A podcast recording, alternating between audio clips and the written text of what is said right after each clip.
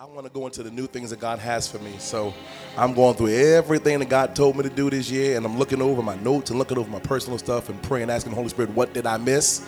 Because I want I want to close out the chapter correctly.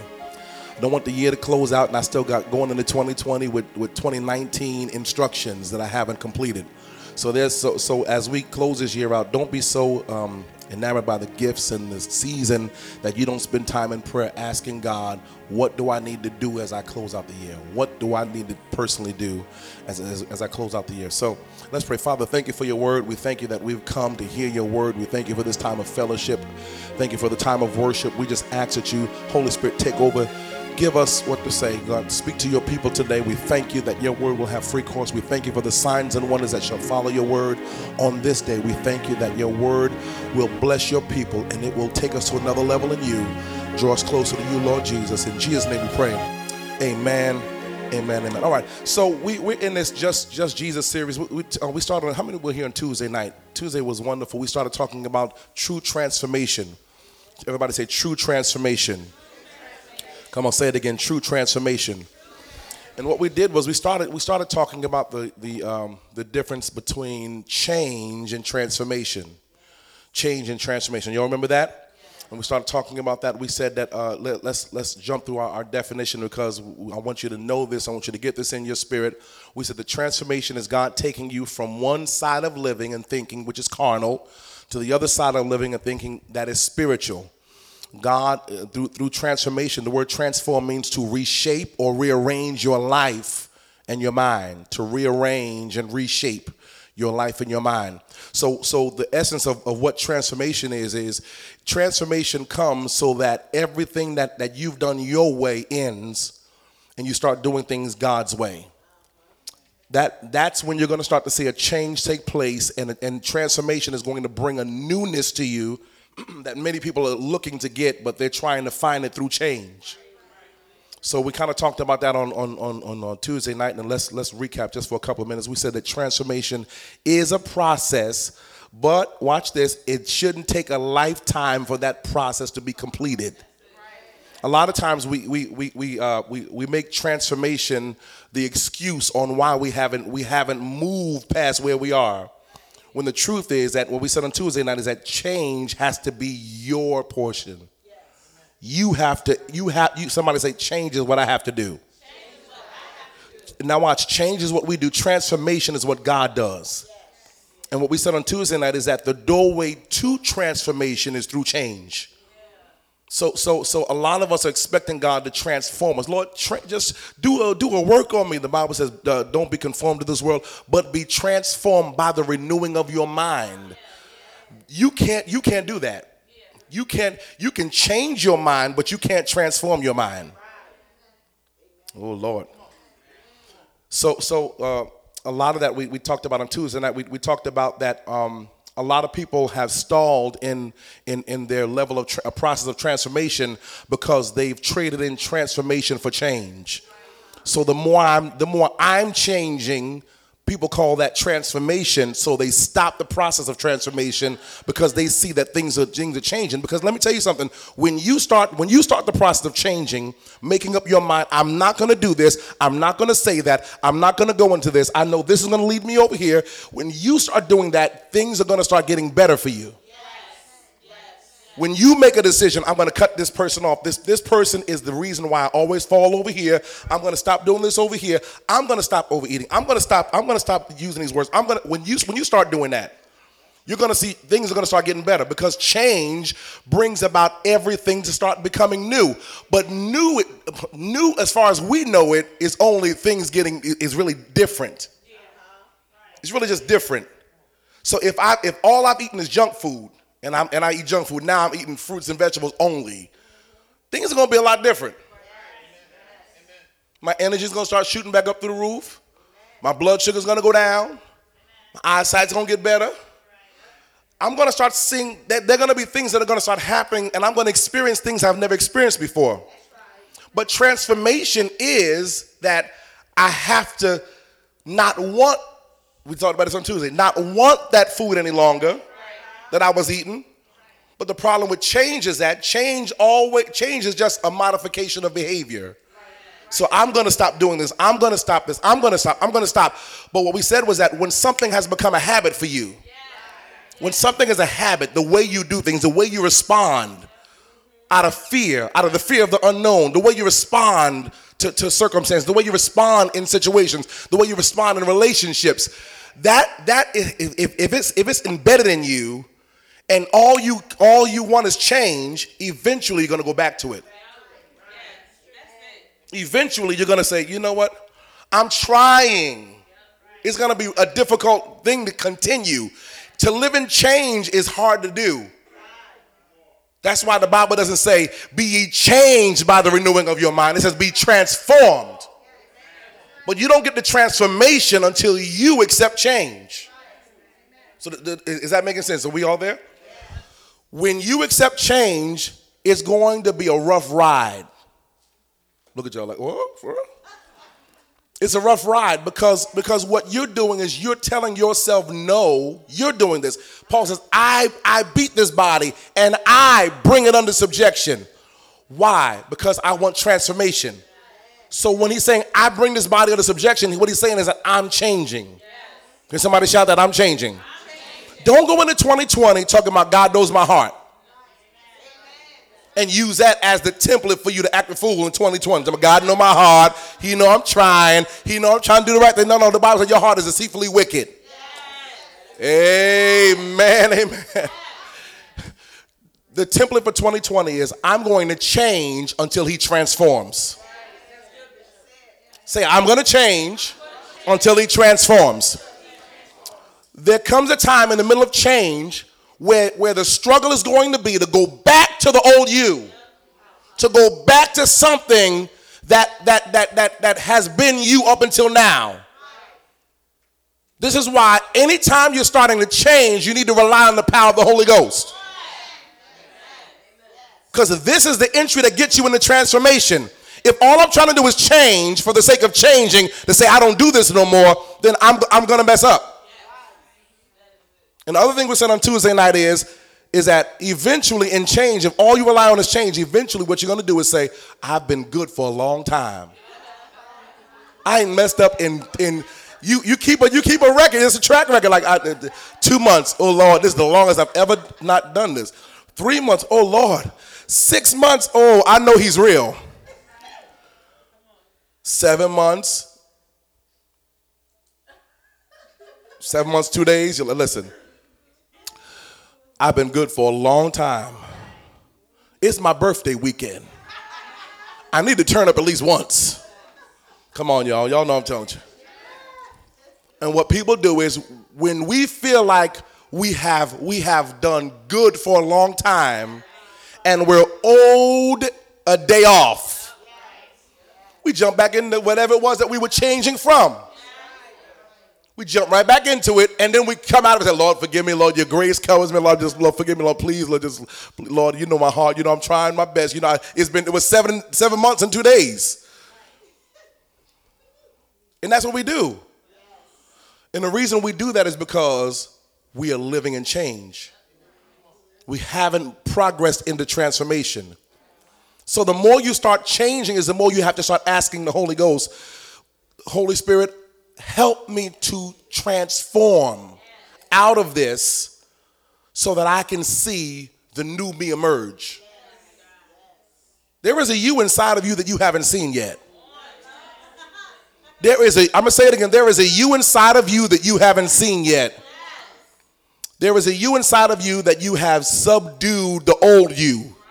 You put handcuffs on the old you. You tied up the old you in you.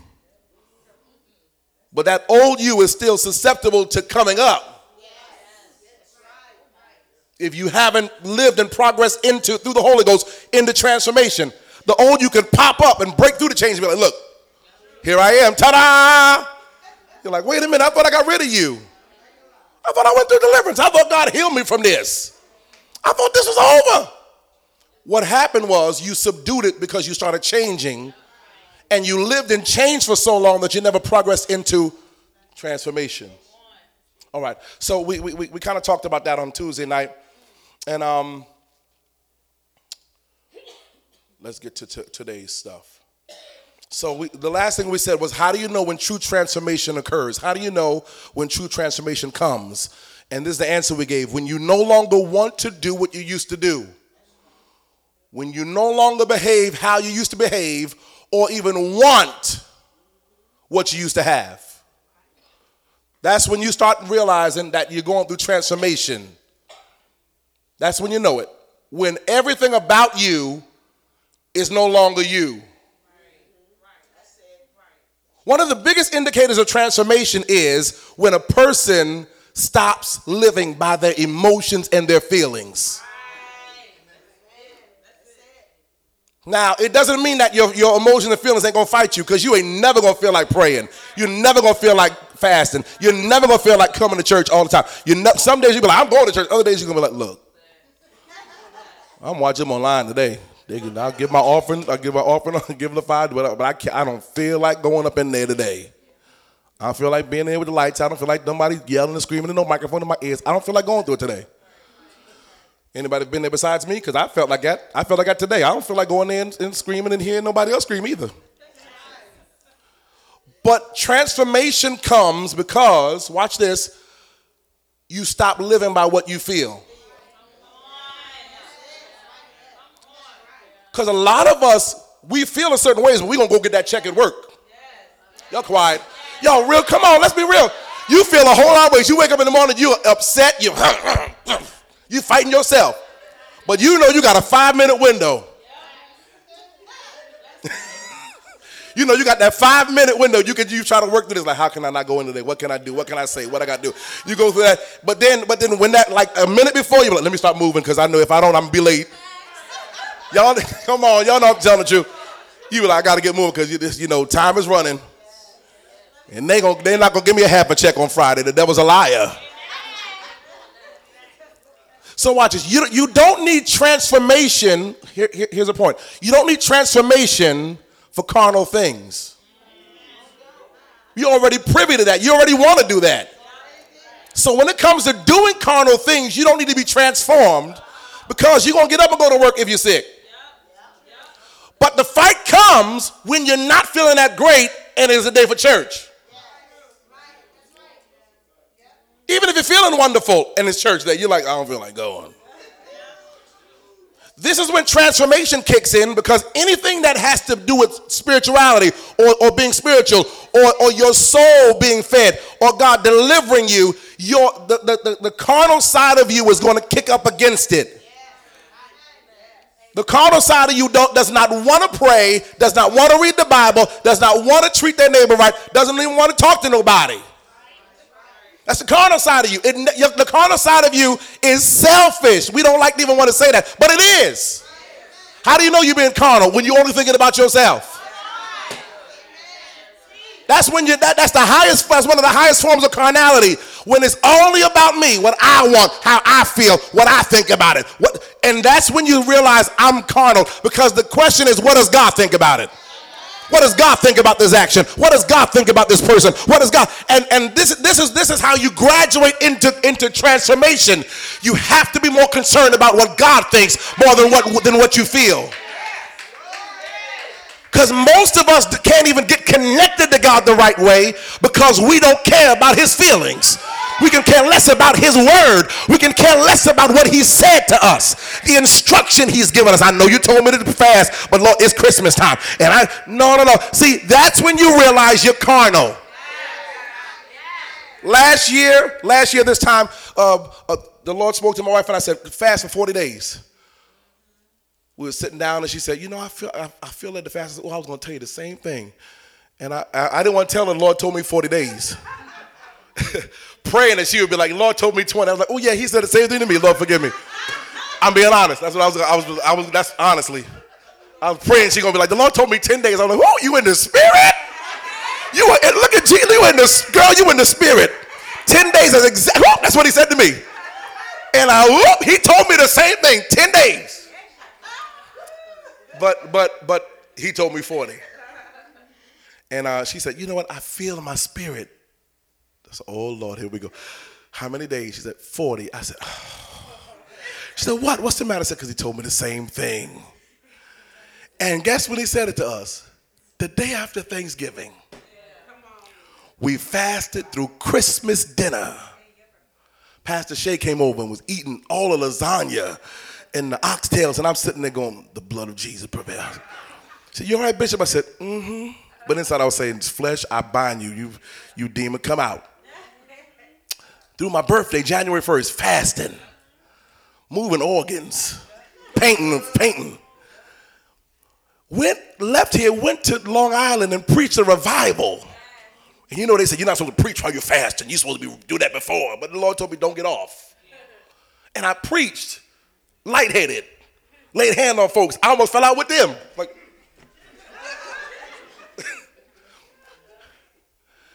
it was it was it was something the Lord said to do. But what he was doing was breaking out of me the last pieces of carnality. Because anytime you're going to move into sp- being spiritual, God's going to challenge you with how high your carnality is and what you're willing to give up. What are you willing to give up in order to become spiritual? The church don't want to hear about that. Don't tell me about the blessings I'm about to hit in 2020. No, you're going to hit those blessings when you come out of being carnal. You can't even see in the spirit when you when you're living in a carnal place because all, all you want to see is what you want to see. Can you somebody clean this? I don't know why I'm smudging my glasses up. Thank you. Uh, but that but whenever you whenever you're in a carnal place, the only thing you're gonna see is what you want to see. I'm gonna say it again. When you're in a carnal place, the only thing you're going to see is what you want to see. Somebody can tell you, you know what, that's not the way the situation happened. It happened like this. No, I know how it happened.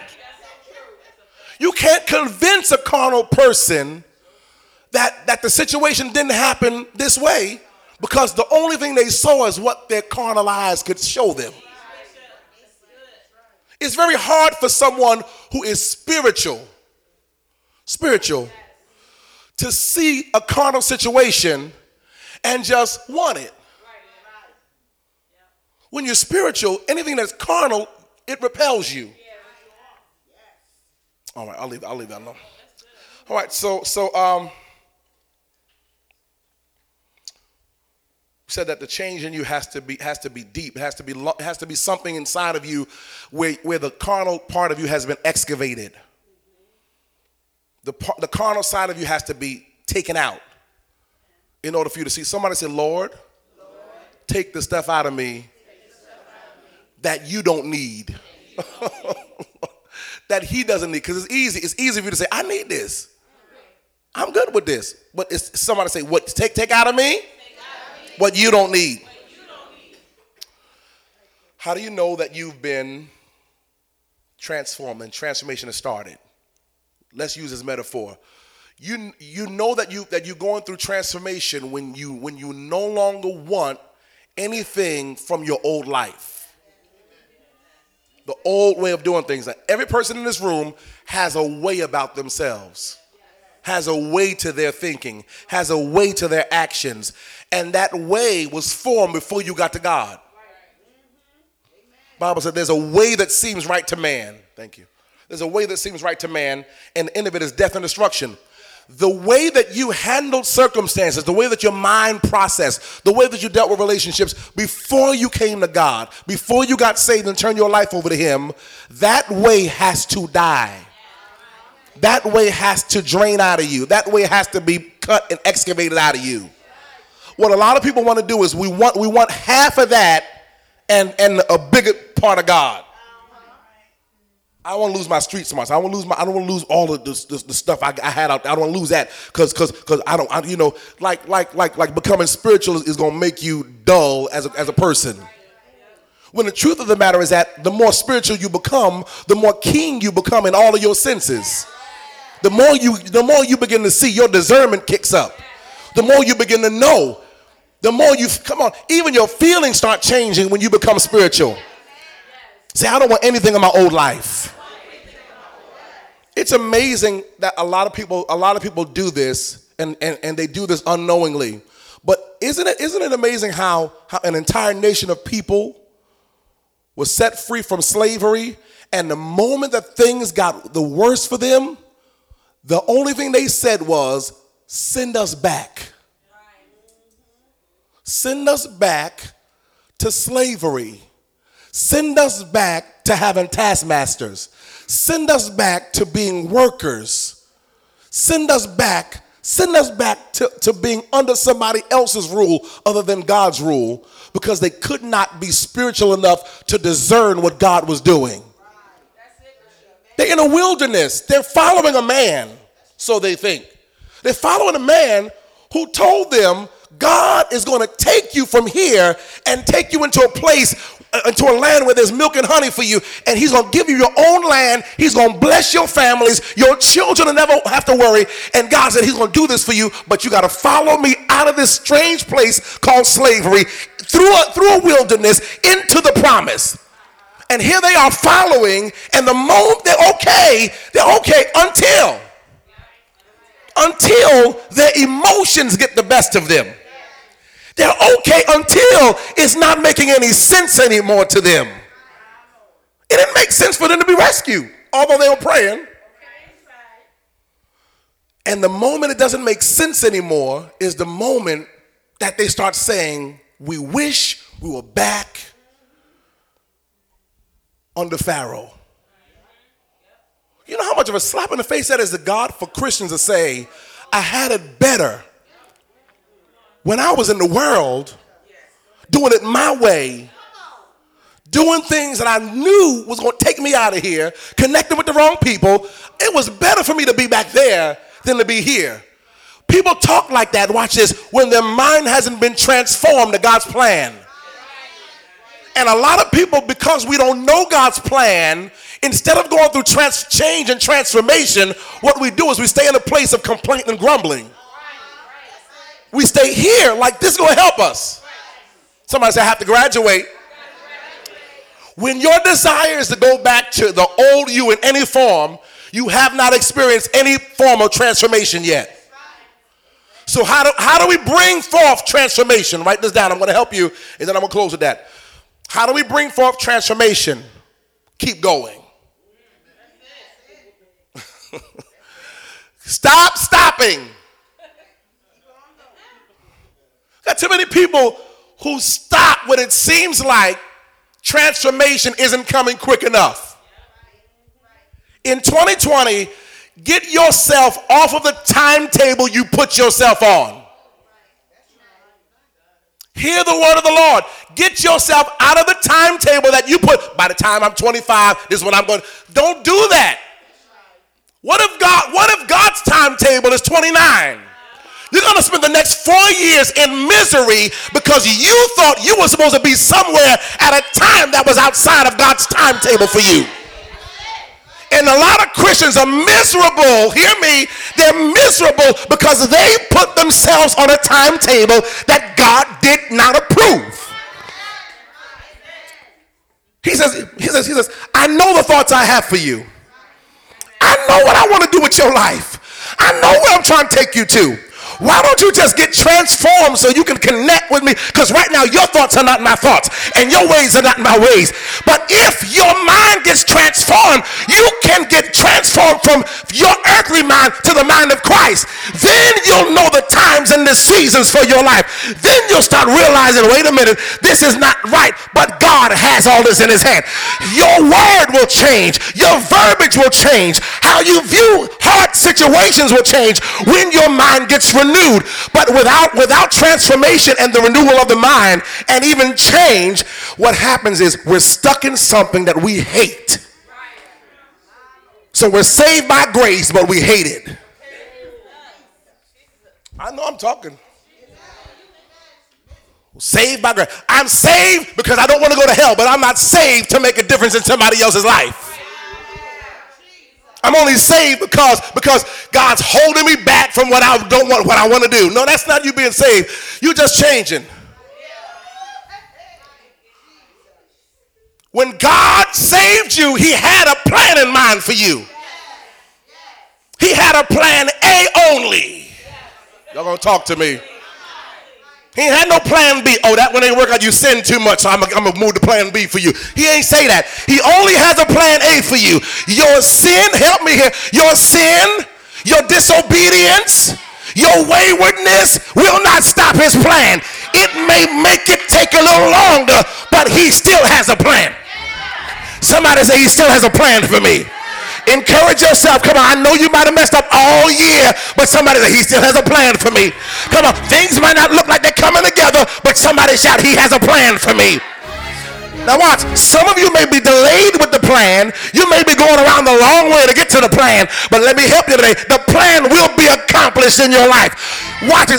Eventually, you're going to get tired of running. Eventually, you're going to get tired of telling God no. You're going to get tired of seeing dead ends. You're going to get tired of putting your all into a relationship that ain't going nowhere. You're going to get tired of putting yourself into a business that ain't turned over. You're going to get tired of, of coming to church and not seeing nothing happen. You ain't got to switch a church. You just got to get transformed here. I need something new. You don't need nothing new. You don't need a new praise team, new musicians. You don't need nothing new. That's that's somebody who whose mind hasn't been changed. So they think a new environment is gonna change them.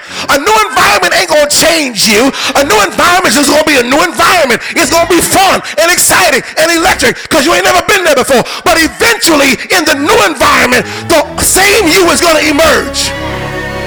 You're gonna be the same liar there that you was here. You're gonna be the same person there that you was at home.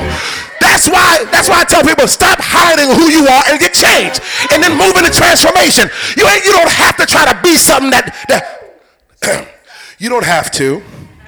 I'm getting excited. You don't have to become somebody that you think we think you ought to be. That is that is that, that's something the church has done to people. I know y'all think that I'm gonna be a preacher, so I'm gonna act like a preacher. You ain't no what if you ain't a preacher? God ain't called you to preach? What if your platform ain't a pulpit?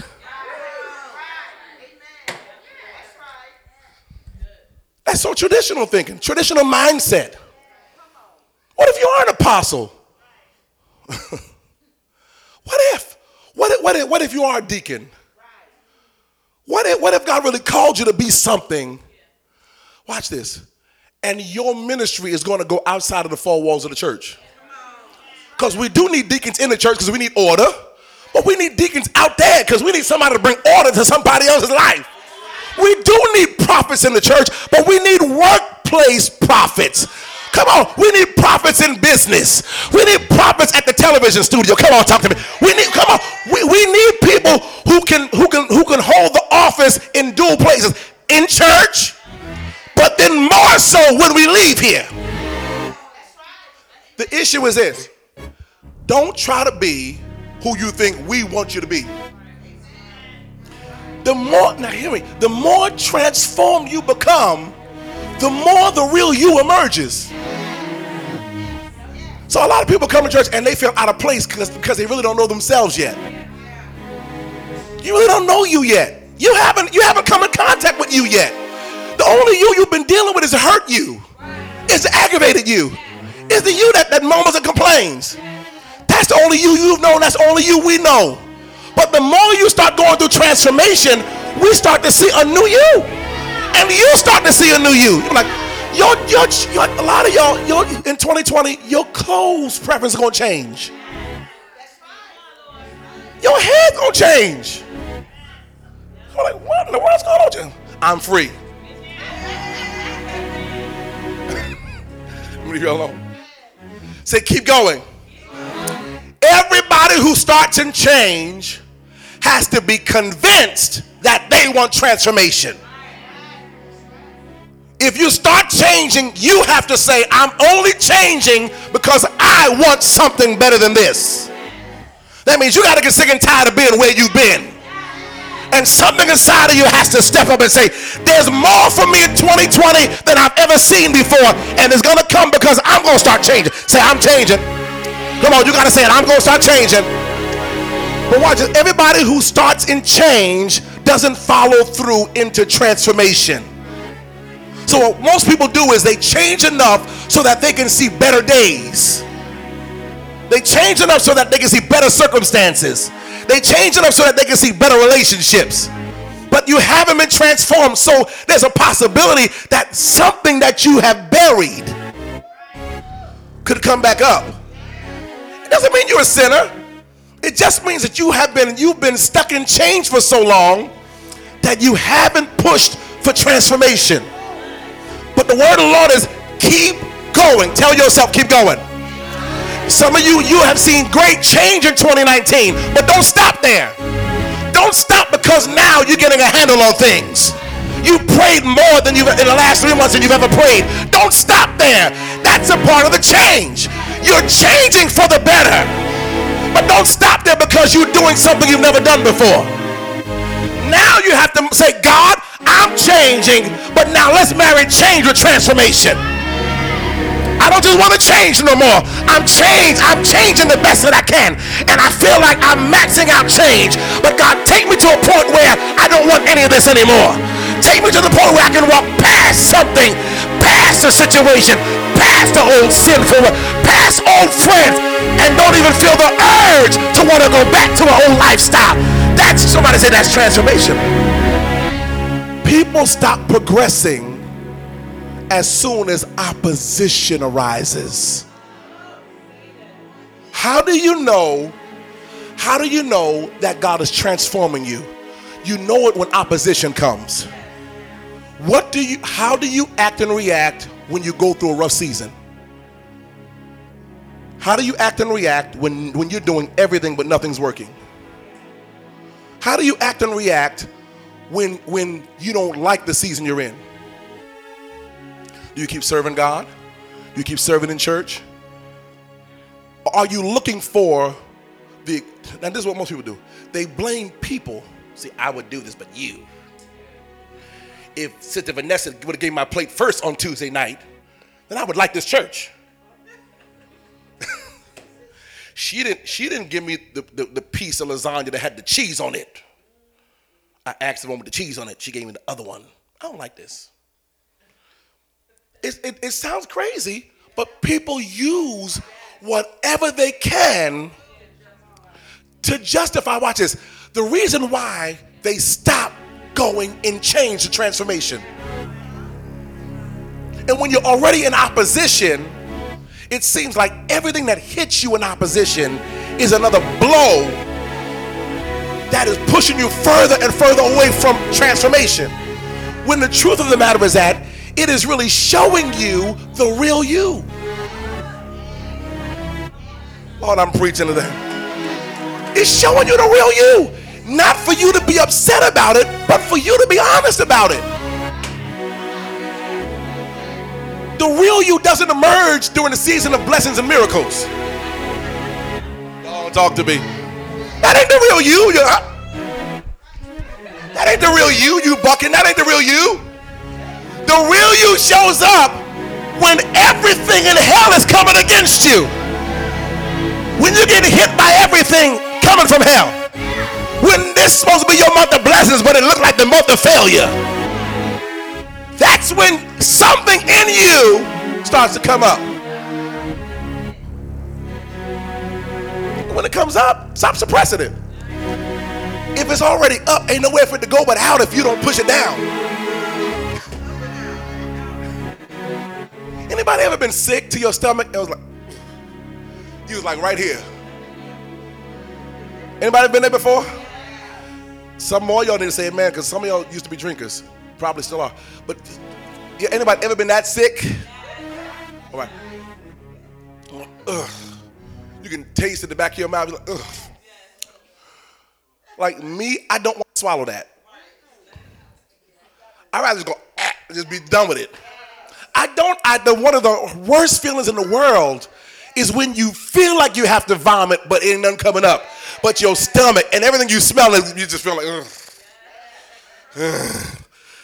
Anybody been there before? This is what we do. We live in that state in the spirit. We live in that state continuously because we don't let what's in us come out. So what we try to do is we keep trying to, okay. But you're still sick. It's still in you. The re- and, and then you're going to have to go through another trial so that it can be pulled back up. Oh, Lord. This is the kind of stuff that, that the church needs to tell you. You're not crazy. You're not going, you're not, you're not going through a crazy season. The stuff that's in you, God's trying to take it out of you because underneath all of that is the real you. Underneath all the aggravation is the real you. Okay, so so I'm gonna be transparent. This morning, we, we're coming to church and everything is aggravating me. My kids are doing stuff. Uh, Bryce runs outside with no shoes on. I said, "Where your shoes at?" Uh, I I didn't bring the boy. I'm just aggravated. I don't know. I'm just aggravated. I'm like, what is? I'm aggravated. Is one aggravated. I'm just aggravated. Everything's aggravating me. Then the next one, I ain't got no coat. Go inside and get a coat. I'm just aggravated. I mean, is not a regular aggravation.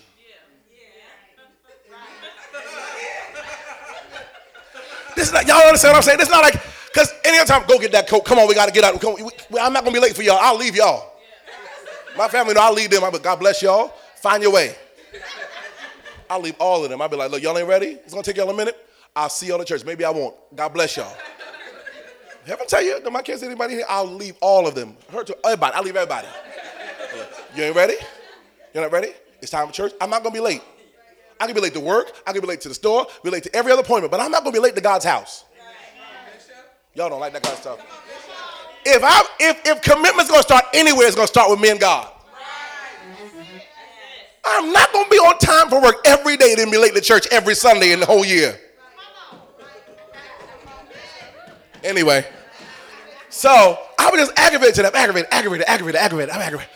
I'm aggravated, aggravated, aggravated, like everything. And it seems like when the process starts, everything that everybody does just aggravates you more.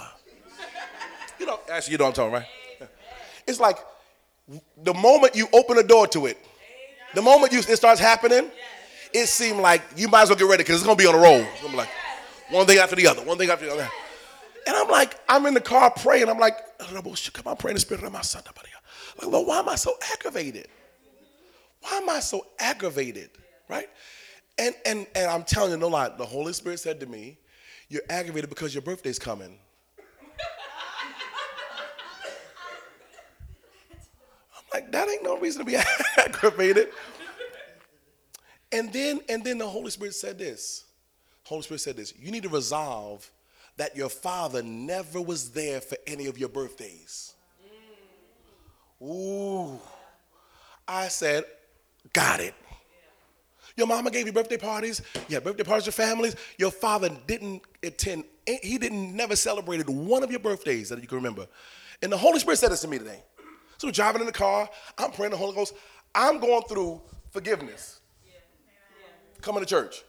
I forgive my dad for not, for not being at one of my, I'm 44 going on 45. There has not been one birthday since I've been alive that I've heard him say happy birthday to me. Yeah. Not one, and he's been living until this year. Yeah. I haven't heard once, once, happy birthday, son, love you. Not once. Wow. Not once. Not once, right? So I'm, I'm, I'm driving to church and I'm wondering, see, when stuff starts happening and we haven't gone through transformation in that area, what we don't do is ask Holy Spirit what's going on. What we do is we try to play doctor and psychologist. And we we want to attach this to something else. This is because so and so and so. And you could be all the way off. That's why the Bible said the Holy Spirit is the spirit of truth. He ain't gonna lie to you. He's not gonna lie to you. So I had to I had to come to grips with the fact that I've never I had a father that lived my entire life but never told me happy birthday and he loved me. And I'm coming up on another birthday in a week or so. And I had to forgive a father that's not here so that I can stop being aggravated in this season. Got to the church and started coughing. What's going on? I said, oh, I'm going through deliverance. Hallelujah. Just that quick. Just that quick. Don't have to be eight years. This is transformation we're talking about. See, y'all don't like when the preacher gets real. This is the kind of stuff that we have to be honest about. I don't care how many tongues you speak in. I don't care how many people you pray for and they get healed. The issue is we have too many people who operate in giftings but don't deal with their own life. Why in the world am I going to pray for all of y'all, your mental well being, and my mental well being is shot? That's why you got pastors committing suicide, jumping out of windows and shooting themselves. Why? Because I can I can give everything I have to you, but never get nothing for myself. And one of the hardest things for people who are givers to do is to have self care. We're quiet, okay. So watch. You ha- this is why you got to keep going. Because have I gone through change in this area? Yes. Have I forgiven in the past? Yes. Have I seen a level of transformation in this area? Yes. But for what I experienced today, it was not, it was not even touched. So what I realize about this is I today I just I just took a layer off. Because you really can't deal with something like that in a day. We don't like to hear that kind of stuff. Y'all don't. You can't deal with this kind of stuff in one sitting with the Holy Ghost.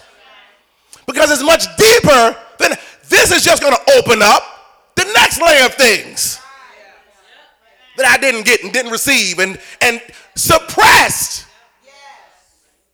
because I was busy doing the Lord's work. Y'all quiet. Y'all don't like to hear that kind of stuff.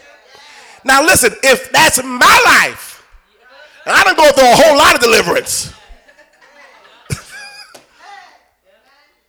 Forget y'all, y'all, y'all understand the rest. So you, you can be great in anointings and giftings and callings. But after that's finished, you're going to have to deal with stuff inside of you that needs change and transformation. And if we're not, if we're not, um, if we're not careful, the enemy will make us believe that we're okay because of the people we're helping. But the more people I help, the better I'm becoming. Hear me, you can't live your deliverance through somebody else's deliverance. The same way a parent can't live their dreams through their child. I didn't play basketball. I didn't. Forfeited the scholarship, so that I'm going to make my sons get a scholarship and a ba- play basketball, and they don't even want to play basketball. What I'm doing is I'm making them live my dream, and I'm messing their life up because I didn't do it myself. Instead of coming to grips with the reality that I missed it. I, uh, okay, maybe that's too much. Okay. And a lot of Christians do that. I'm going to spend my time helping you, bringing you out of this. Because the more you come out, the better I feel about how deep I am in my stuff. Like my track record is the thing that's going to heal me, and it doesn't. You can get 45,000 million people saved and be, be the saddest person in the world. It brings heaven glory. It brings you fulfillment for the moment. But they're going to live their life with Jesus. And you're going to have to go home and look in the mirror at yourself. It's too.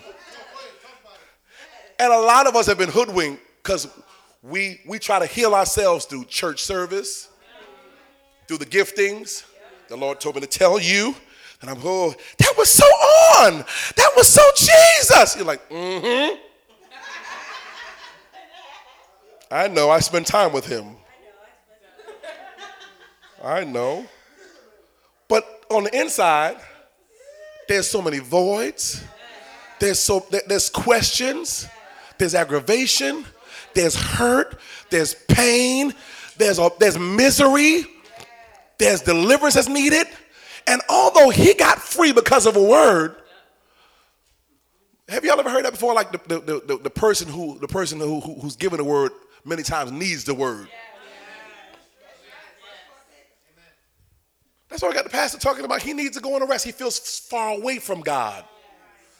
Feels far away from God because we can we can cloud we can cloud our stuff behind helping everybody else. And it's not just pastors, it's anybody who sees a void and feels like God's called them to help. Eventually, you're going to have to deal with yourself. And you can't stop because you dealt with yourself for a couple of months and things are getting better. Somebody say, I have to keep going. In Exodus 14, go there, go there, Exodus 14. Pharaoh has let Israel go, but he's had a change of heart.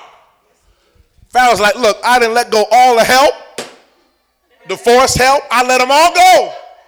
He's coming after them, the Bible says in Exodus 14, with 600 choice chariots. He got the best warriors. He said, We're going, we're going to get there. we're going to get Israel back. We're going, we're going to get them. I don't know why. I don't know what I was thinking. I don't know what I, what was going on. What he doesn't realize is God hardened his heart so that because it would bring him to his own demise.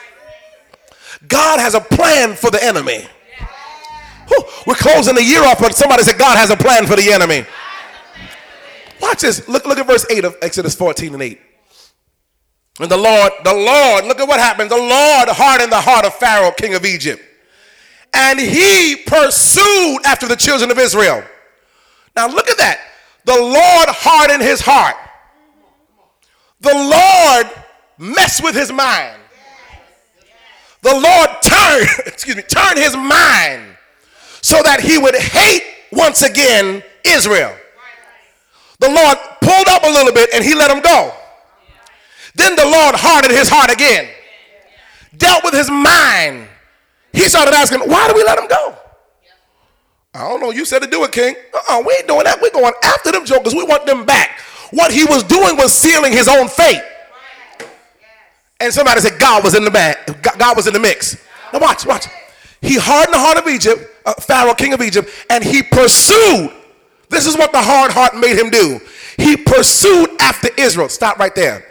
When, when it seems like everything is coming after you, what you don't realize is God is really trying to set up the enemy. Pharaoh, his heart is hardened not by a circumstance, not by the court jesters, not by his assistants. His heart is hardened by God. And what is the result of his hardened heart that God made hard? I'm going after them. So he starts with 600 chariots pursuing God's people. We would say God, let this stop when you don't realize it's part of the plan. It's part of the plan because God's trying to do something with your enemy. Somebody says part of the plan. All right, let's let's read. And the children of Israel went out on with the high hand. And when Pharaoh drew nigh got close to them, the children of Israel lifted up their eyes. They looked up, and behold, the Egyptians marched after them, and they were so afraid. So look at the look at the picture. They're running. They turn around and see chariots, horses, and men on foot behind them. Now, you know, for them to have left the day before, and then to turn around and we, we God, look at what God did. Ooh, imagine you and your, your partner actually look what God did. He did that. And you turn around and be like, oh. How did I get there so quick? How did the enemy get from the palace to on their heels so quick? God allowed it. I believe God allowed the speed of the enemy to increase. So Israel turns around and sees the enemy, and the Bible says they were sore afraid wasn't just afraid, they were so afraid. That means that means they were terrified. Watch this. And the children of Israel cried out to the Lord. They, now look, they didn't cry out to Moses, the pastor. They cried out to the Lord. They was afraid. They cried out to the Lord. Watch this. And now look at the picture. The church cries up to God. God don't answer them. Look what happens. Then they said to Moses, because there was no graves in Egypt, you've taken us to die in this wilderness. Wherefore, you've dealt with us to carry us forth out of Egypt. Watch this, verse 12. Is not this the word that we did tell you in Egypt? In other words, when you came and got us, didn't we tell you, leave us alone? So we can serve these Egyptians? Said it'd have been better for us to serve them than to die right here. When you have not gone through transformation, the things you say make no sense.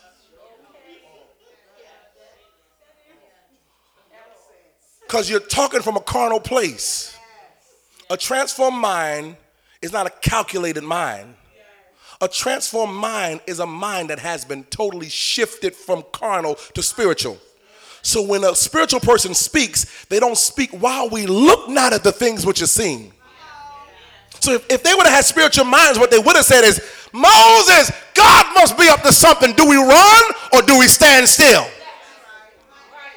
That would have been a transformed mind and a mouth that spoke. What they said was, We told you. Meaning they were carnal back then. They were carnal. Hear this. They were carnal when their parents came out. Their mamas and daddies died being carnal. They picked up the carnal mantle. Now they said, we, they weren't even old enough.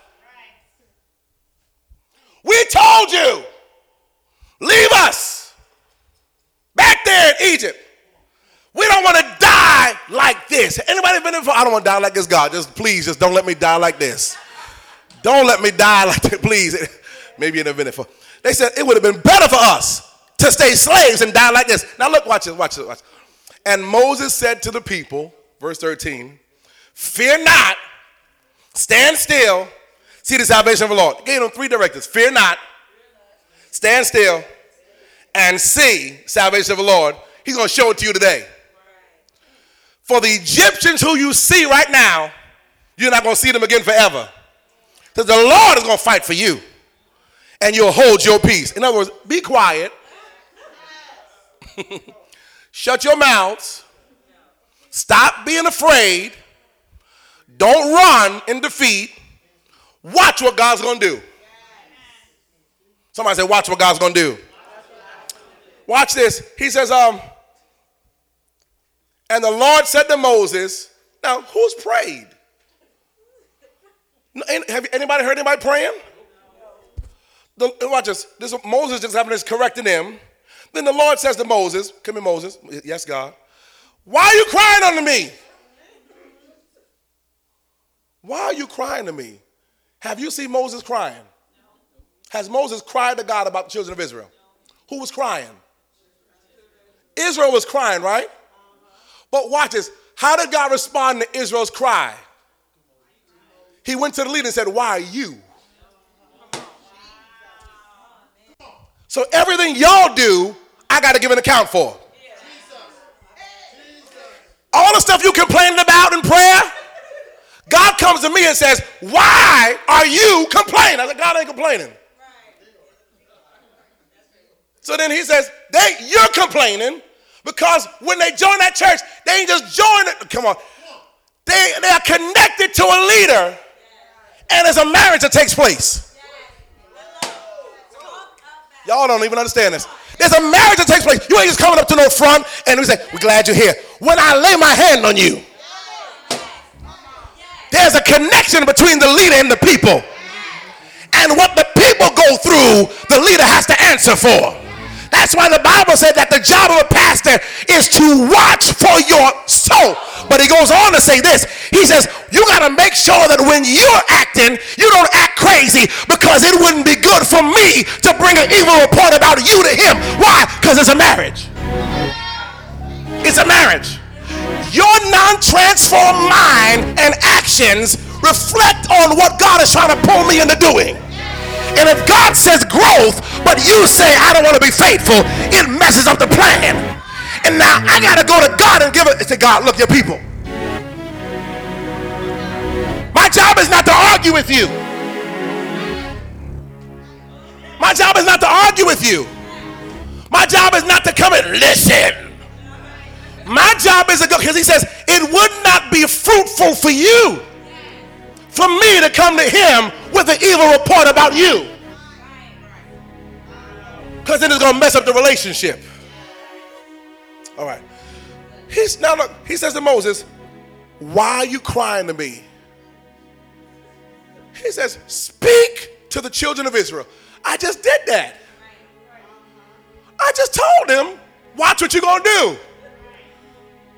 That's what Moses, think about it. Moses told him, Stop crying, stop fearing, stand still, see the salvation of the Lord. The Egyptians you see, you're not, he just told them, God's going to take care of the enemy. And then God says to him, Why are you crying? Oh, Lord. tell the children, speak to them and tell them to go forward. Tell them, everybody say, go forward. Go forward. Say, keep going. keep going. He said, tell them to go forward. He says, but this is what I want you to do lift up your rod, stretch it over the sea, and divide it. And the children of Israel shall go on dry ground through the midst of the sea. There's, there's a story that was told, I'm almost done. There's a story that, that's, that's told of a young man who went away to college, started getting book smarts, started dealing with anthropology and things like that. And he, he, comes and says to his grandmother, I, I, finally learned something about this Moses thing. She's like, what? She said, he said, um, do you know that, that uh, scientists are saying that, that, that it was only around about a foot and a half of water that Moses and them walked through on dry ground, and it was a we talk, we talk about water walls. It was a foot and a half of water, a foot and a half water, just a little bit of water. And she, the grandma starts dancing and shouting, "Oh, hallelujah, glory!" It's a foot in the water, a foot and a half of water. And she just, the grandmother starts praising God, hallelujah, glory to God. Hi. He goes, Grandma, Grandma, what are you, what are you praising God about? What is going on? She said, if God could drown Pharaoh, his army, and all of them horses in a foot and a half of water, he's a mighty God. Listen, listen to me. Listen to me. A transformed mind couldn't see that little bit of water, was about to kill enemies. And when he gave them the instruction and says to Moses, stretch out your rod over the sea and divide it, the children of Israel are going to go through, uh, are going to go through on dry ground. And I'm going to take care of the enemy. They couldn't fathom that God was going to kill their enemies with a little bit of water. An unrenewed mind, a mind that has not been transformed, can't see the full plan. All right, I'll leave that alone. You can't get you, you can't get far with change, but when difficulties hit, you always will have in change have the urge to murmur and complain and be aggravated. And when you don't follow through into transformation, you can't go through a process with joy. 2020, we're going to go through transformation now because in 2020, everything we go through, we're going to have to go through it with joy. You want to come out of it, you're going to have to go through it with joy. All right, number two, number two. What do you, what, what, what, what do, you do uh, to, to, and how, how, do you, how do you really know uh, that transformation is here and how do you bring forth that transformation? Stay in worship. Stay in worship. Stay in worship. Stay in worship. Isaiah 26 and 3 and 4. Isaiah 26, 3 and 4 says, Thou wilt keep him in perfect peace, whose mind is stayed on thee because he trusteth in thee. Trust ye in the Lord forever. For the Lord Jehovah is everlasting strength. Listen to this in the New, New Life Version. You will keep the man in perfect peace whose mind is kept on you because he trusts in you, God. Oh, he says, trust in the Lord forever. For the Lord God is a rock that lasts forever. Listen to this. Worship, if you learn how to stay in worship, you'll move into transformation. Because one of the hardest things is keeping your mind right in the midst of change.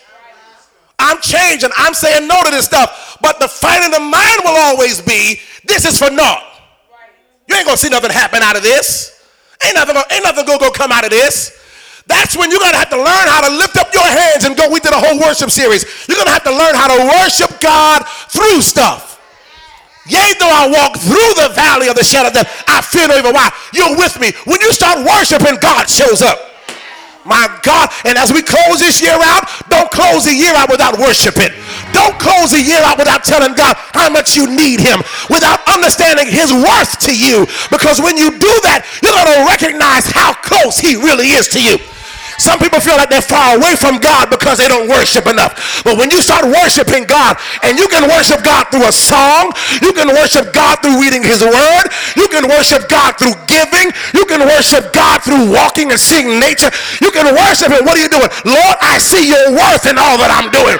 And when you see His worth, what happens is your heart opens up to him because if you can do this and you can do that and if you can do this in nature and if you can do this in my family then there's nothing too hard for you. Touch somebody next to you and tell them there's nothing too hard for god. Come on tell somebody there's nothing too hard for him. The bible says that he'll keep you.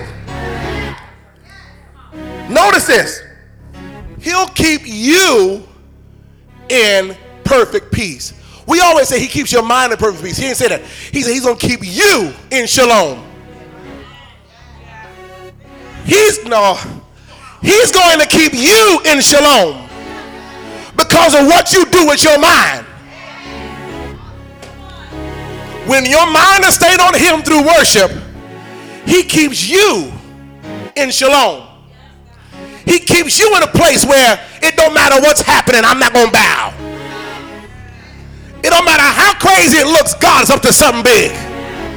Every time people ask you, how you making it through this, you say, I'm worshiping my way out. How, how, how are you going through that and you haven't, you haven't gone crazy? Because because my mind is not on this, my mind is on him. So it don't matter where I'm at, what I'm doing. It could be the, the, the worst season of my life, according to what man says. But when I stand in worship, it becomes a place of peace. If you want to step into peace, worship him. Keep your mind stayed on him. He says, watch this. The only way you'll do this is when you learn how to trust in him.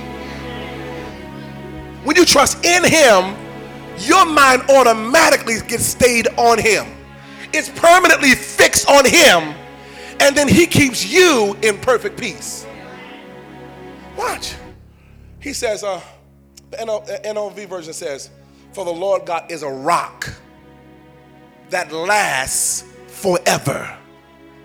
He's a rock that lasts forever. Say a rock. He's a rock, not a pebble, that thing we throw in, in the water and see it, see it.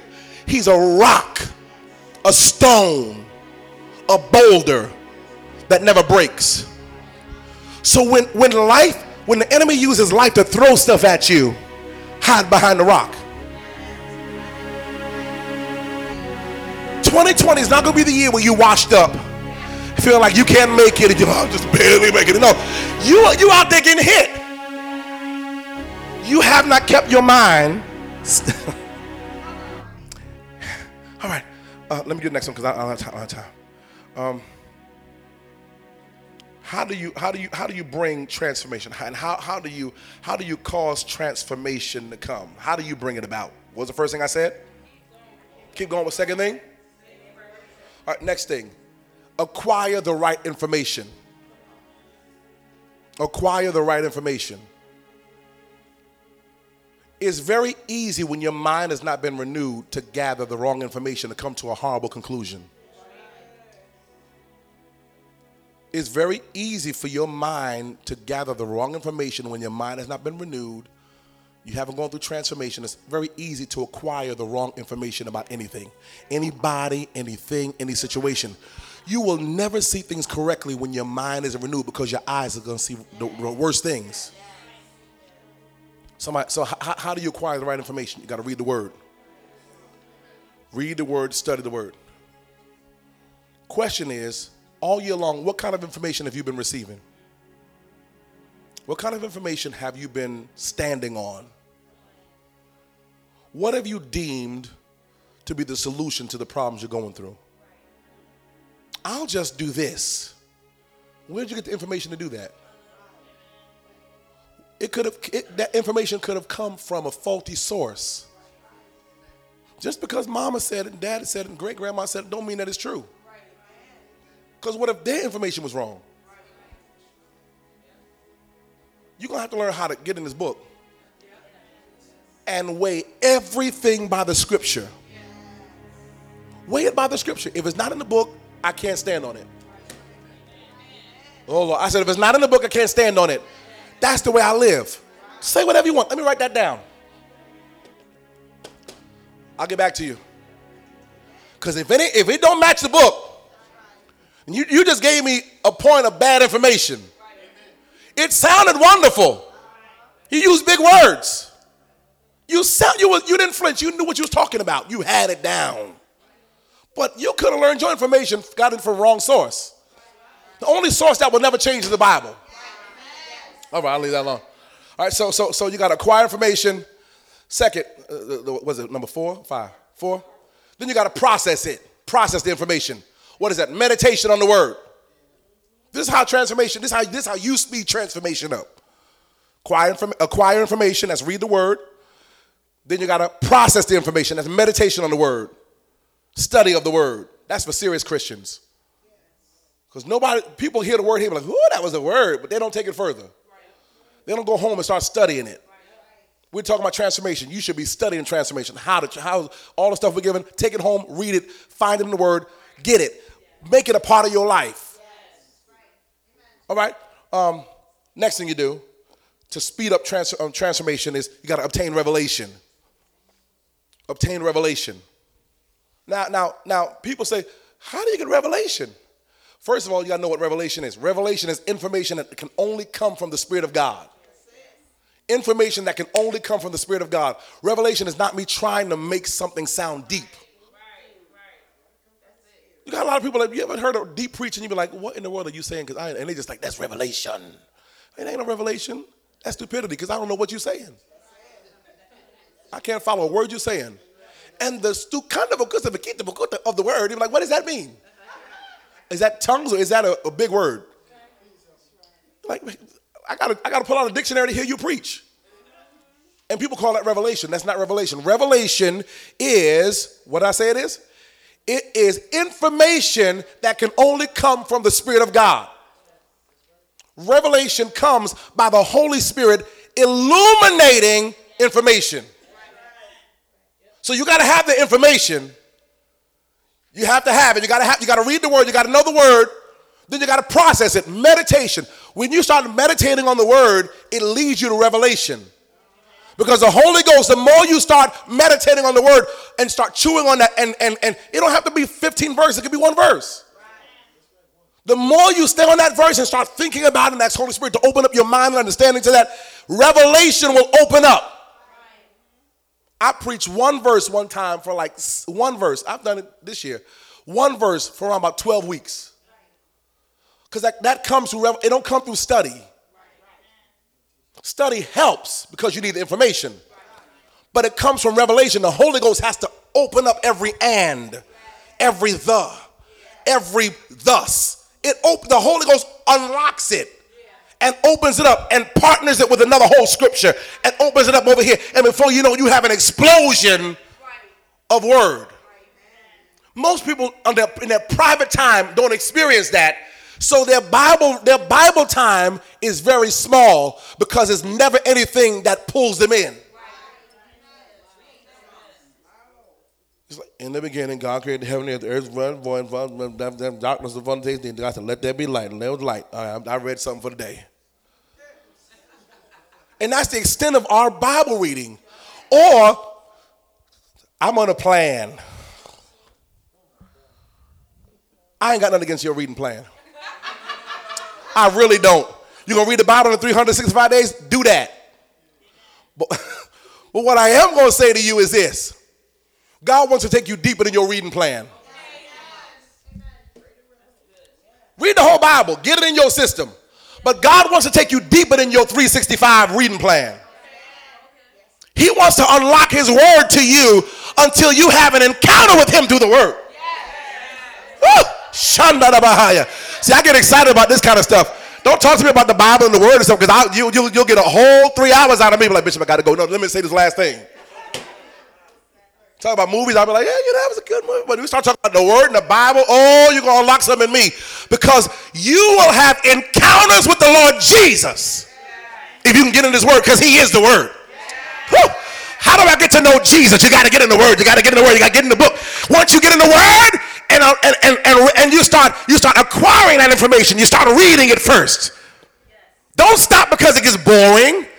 Watch this. Don't even stop because you don't understand it.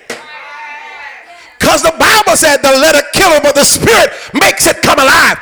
The more you start reading is the more your spirit starts to start moving. And when the spirit of God starts moving, the spirit starts illuminating it. It starts coming alive. Now he's like, well, I read something like this in Romans. Let me flip over to Romans. And now you start, now God starts allowing you to start see that there's more to it than just letters on a page. It starts to become your daily bread. You're at work, you ate already because I'm hungry for something. I want something else other than this. It's the word. What happens is your, your, your belly has been filled with food, but he wants to fill your belly with his word.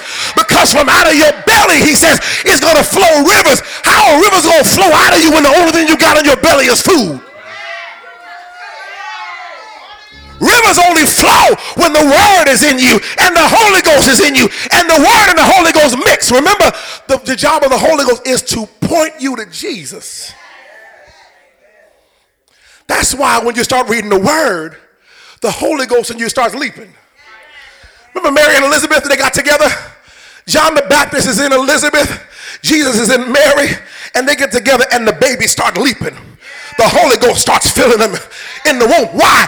When you start reading the word, Jesus the word with Jesus the Holy Ghost starts to the word in you starts leaping. Why? Because it shows that the word is quick,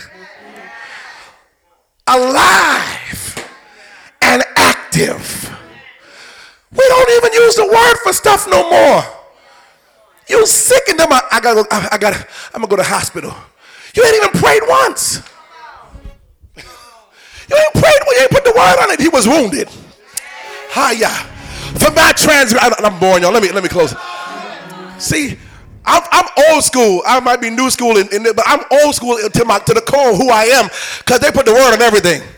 I grew up in a time where they were like, what's wrong? Your head hurting? In the name of Jesus, Lord, heal him. I mean, they hit you with the Bible. What's the matter with your stomach? You got stomach. Lord, heal him. Heal. It's hurting more, lady. I'm going to throw up on you, lady. That's just God. He purged you. You're to get purged. God, oh, God. I mean, they used to whip us with the Bible. But I tell you this, it was power in it. There was power in that stuff. We don't see that kind of signs and wonders today because we know our foundation ain't this. Our foundation is how can we get the power without the word? How can we get the power without the word? But I came up at a time where they said, whatever you need is in the word. If you can find it in the word and it's a promise to you, every promise of God is yes and amen. And it don't matter what happens if the Bible says it, you stand on that until God does it. Now, now we don't do that no more. Let me give you the last one. So obtain revelation. How can you move in, and I'm gonna close with this. How can you move into transformation quickly? Last one, praise. I don't know, I don't know how it happens but when you become a praiser and you praise in spite of everything, while you're changing, God unlocks transformation like I've never seen before.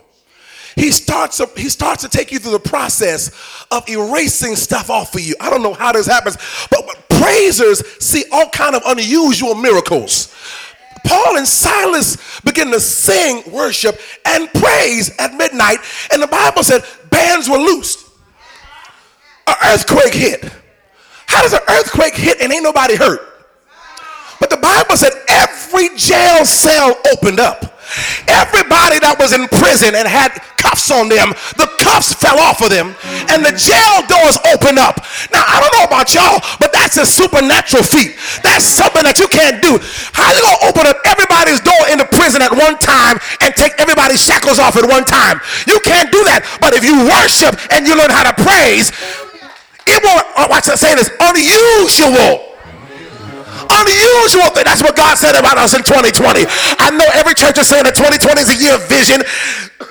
But God said 2020 is going to be the year of the unusual church for us. It's going to be the year of the unusual. We're going to see prison doors opened up. We're going to see bands come off of people. We're going to see shackles fall off of people. And you ain't going to have to pray long either. You're just going to watch this because when you're a praiser and you're a worshiper, the power precedes you. And before you walk in a place, the power of praise goes in before you. Before you get home, the power of praise opens the door and goes into your house. While you're in your room praising God, the angels come and cover your children. God, some of y'all don't even get this, but God told me to tell you if you want to see transformation and the unusual, become a praiser. Why does the enemy why does the enemy stop praise? Why doesn't he want you to praise? Why is it that when you're doing anything else, you can be okay, but when it comes time to praise, people start feeling self-conscious? Why is it when it's time to praise? I don't want to look at me crazy. I don't want to look at me like I No, see, we're missing the unusual factor. We're missing the unusual. We're missing God doing signs and wonders. The apostles were praisers. And this generation doesn't know what praise looks like. I'm, I made it my business. I will not, I love y'all, but I will not have children that don't know what praise looks like we praise in my house. But I tell my children there's going to be some things I won't be able to do for you. There's going to be some things my money won't be able to buy you. There's going to be some times you're going to be away at school and you ain't going to be able to get me on the phone.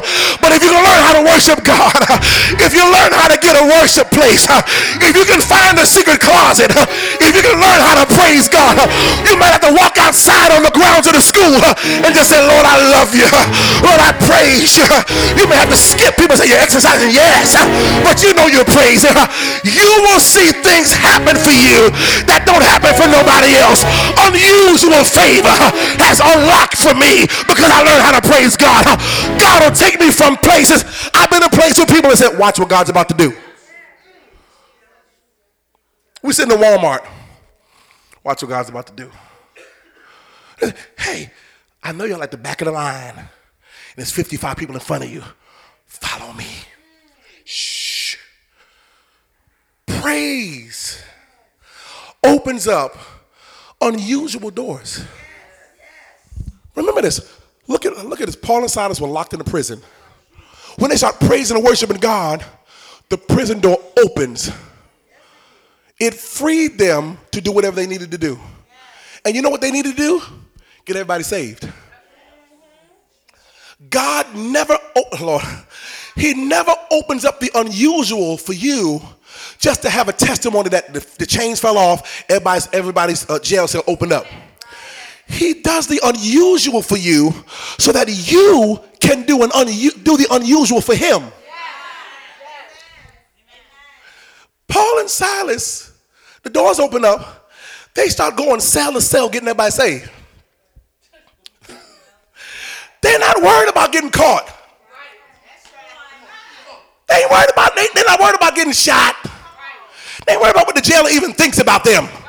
Because they, they what, what they realize is that, uh, remember, a transformed mind, what they realize is that the door opened for us to do something for God. Ah, out of y'all.